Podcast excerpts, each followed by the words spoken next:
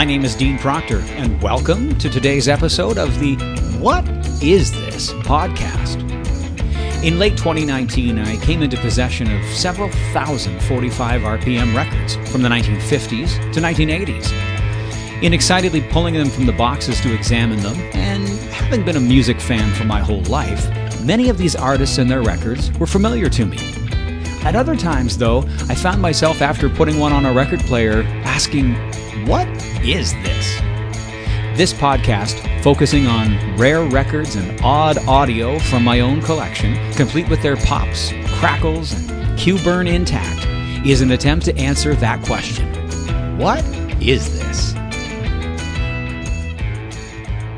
On today's episode, I've collected up a number of records that made me say, What is this? I thought this was an actor. I thought she was an actress. You see, the entertainment industry is a money making game. And in pursuit of that money, the television and film industry, I think, has done some real damage to the music industry. I'm not even talking about Elvis's movies in the 60s, although they typify what I'm getting at here. It's the thinking that takes an actor who, and let's give them the benefit of the doubt, is excellent at their craft. They're a fine actor. They turn in a good performance, get lots of fan response to their movies or television shows, and then some executive, some suit sitting somewhere in some office says, Hey, we can make even more money if we get them to cut a record. This hardly, if ever, works. I, I get that there are exceptions where this kind of thinking has worked. I'm thinking about somebody like Ricky Nelson Ricky Nelson was an actor, first and foremost, on the family show named for his parents, Ozzie and Harriet Nelson.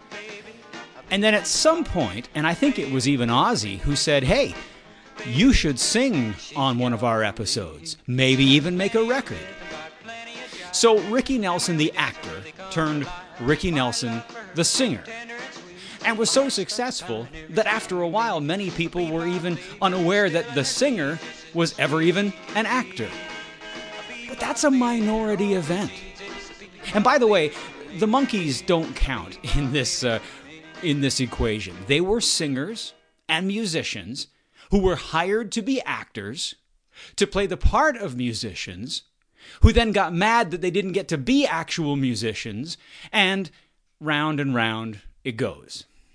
My point here is that being a successful actor, transitioning to successful recording artist, hardly ever works out for the good.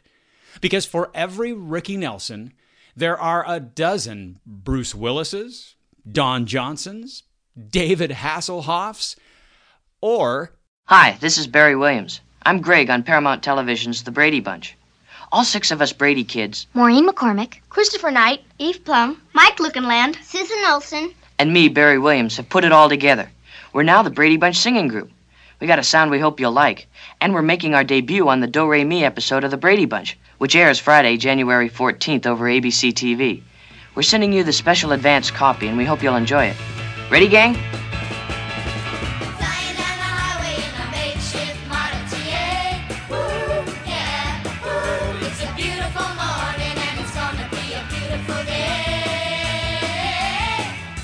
And if you go back a few years before that, you have to include actors turned singers like Paul Petersen or Annette Funicello or Tab Hunter or even Tony Perkins, all successful actors, TV shows, and films to their credit, and who, for whatever reason, decided to take a swing at singing and records. And that's what we're going to look at in this podcast episode of What is This? I'm really not planning to roast anyone in this episode. Uh, not really. Because I'm not an actor. I'm not a recording artist. I've never been on the Billboard charts. At least these people have. These records that I've come across in my collection. They made me wonder what was going on here. Let me guess. There had to be some suit in a promotions office somewhere in some studio who said, We can make more money, right? Anyway, I'm not going to be focusing on one particular song like I did in episode one because there's just so many that fit into this category, and all of them made me ask, what is this? Let's go back to Ricky Nelson. First song ever was called A Teenager's Romance in 1957. And also in 1957 was the one you're hearing right now, Bebop Baby. By 1958, Ricky Nelson had his first number one song with Poor Little Fool. And he continued to have hits right into the 1960s, including this one.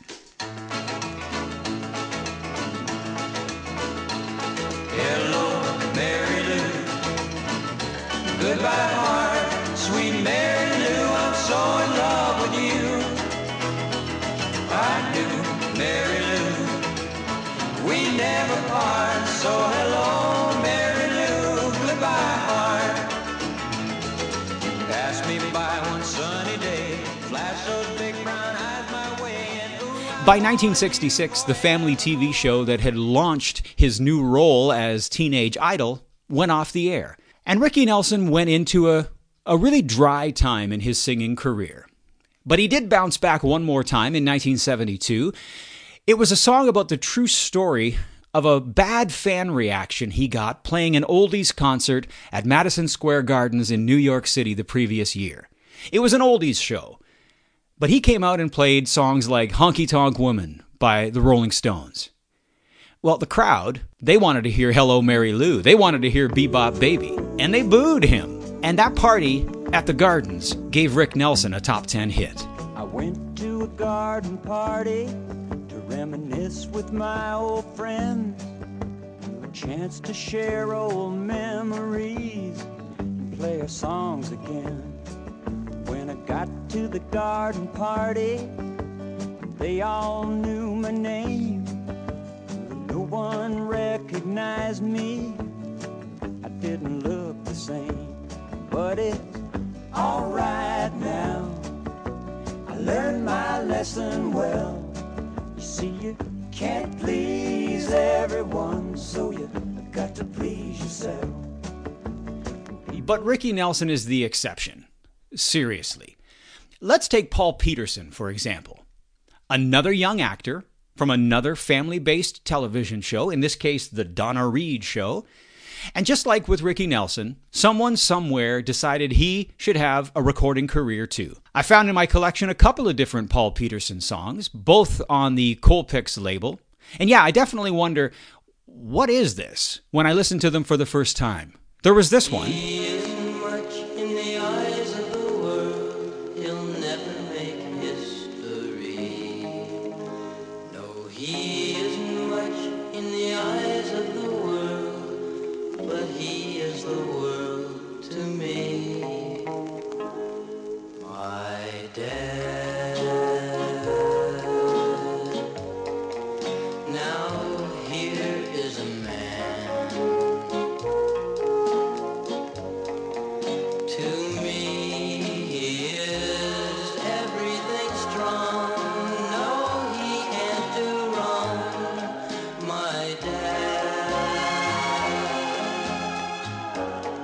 And it was a top 10 song in 1962. Not much happened for Petersen after that, though.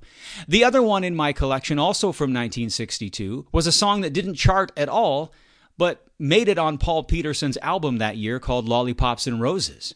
It's called Mama Your Little Boy Fell. Though I'm grown up, I guess I'm not too smart. Mama, your little boy fell and broke his heart. And the flip side, it wasn't on that album, but did make it on his greatest hits album released in 2010. It's a song called Girls in the Summertime.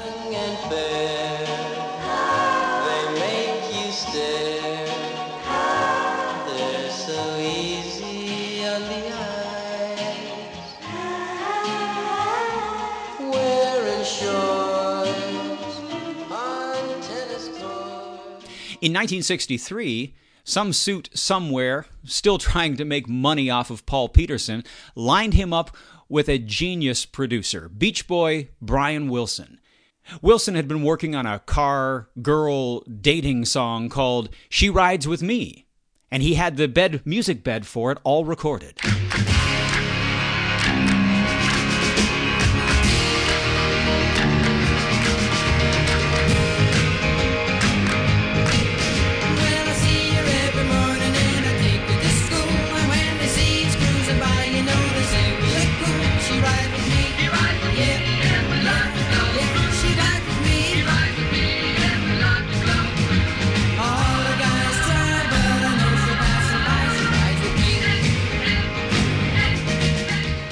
Did you catch that wah wah vocal in the background? Well, that's Brian Wilson singing through a rotating Leslie speaker like you used to find in church organs back in the day. Well, that song was sort of catchy, had a genius for a producer, but to my ears sounds just like another Beach Boys song, and it did nothing on the charts. Sorry, Paul Petersen. Then there was this one. Tony Perkins is an actor whose work first goes back to television work in 1953. He started a recording career in 1956, and in 1957, he recorded this song. I fell in love just a moment ago. Right from the very first glance. If I'm a fool, won't you please let me know? This is my first romance. It's on a black RCA Victor label, number 477020. And suffice to say that Tony Perkins' acting career far outweighed his recording career. Because just three years after First Romance was released, so was an Alfred Hitchcock movie called Psycho. The main protagonist, the owner of the Bates Motel, Norman Bates, was played by, yep, Tony Anthony Perkins. Now, while we're talking about actors turned attempted recording stars, we could talk about Tab Hunter.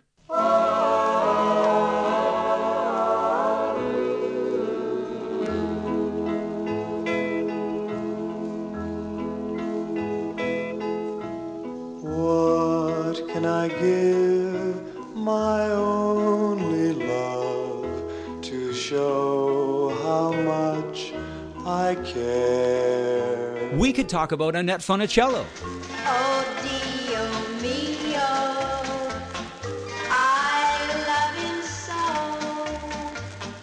Oh, Dio mio, please let him know. We could keep going and going. Shelley Fabares, Frankie Avalon. How about Kojak Telly Savalas, who took a run at this Righteous Brothers hit in 1974? You never close your eyes anymore when I kiss your lips. And there's no tenderness like before in your fingertips. You're trying hard not to show it. But baby, baby, I know it. You've lost that love and feeling.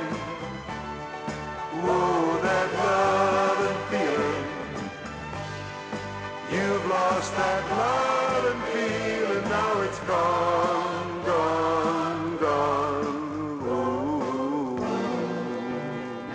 So, all of these records, and there are so many more, just cause me to stop and go, What is this? Why are you doing this? Here's the point I think that's been made. If you're an actor and you're good at your job, stick with that job. Because everybody can't be good at everything. And I think some of the musical examples we've just heard make that point all too well. What is This is a podcast focusing on rare records and odd audio from my own collection of 45 RPM records. If you enjoyed this episode, please consider sharing it with your own social media circles and encouraging others to subscribe. If you have any questions or comments about today's episode, or any episode for that matter, you can email me at deanproctor at gmail.com. That's Dean with an E. And until next time, thanks for listening.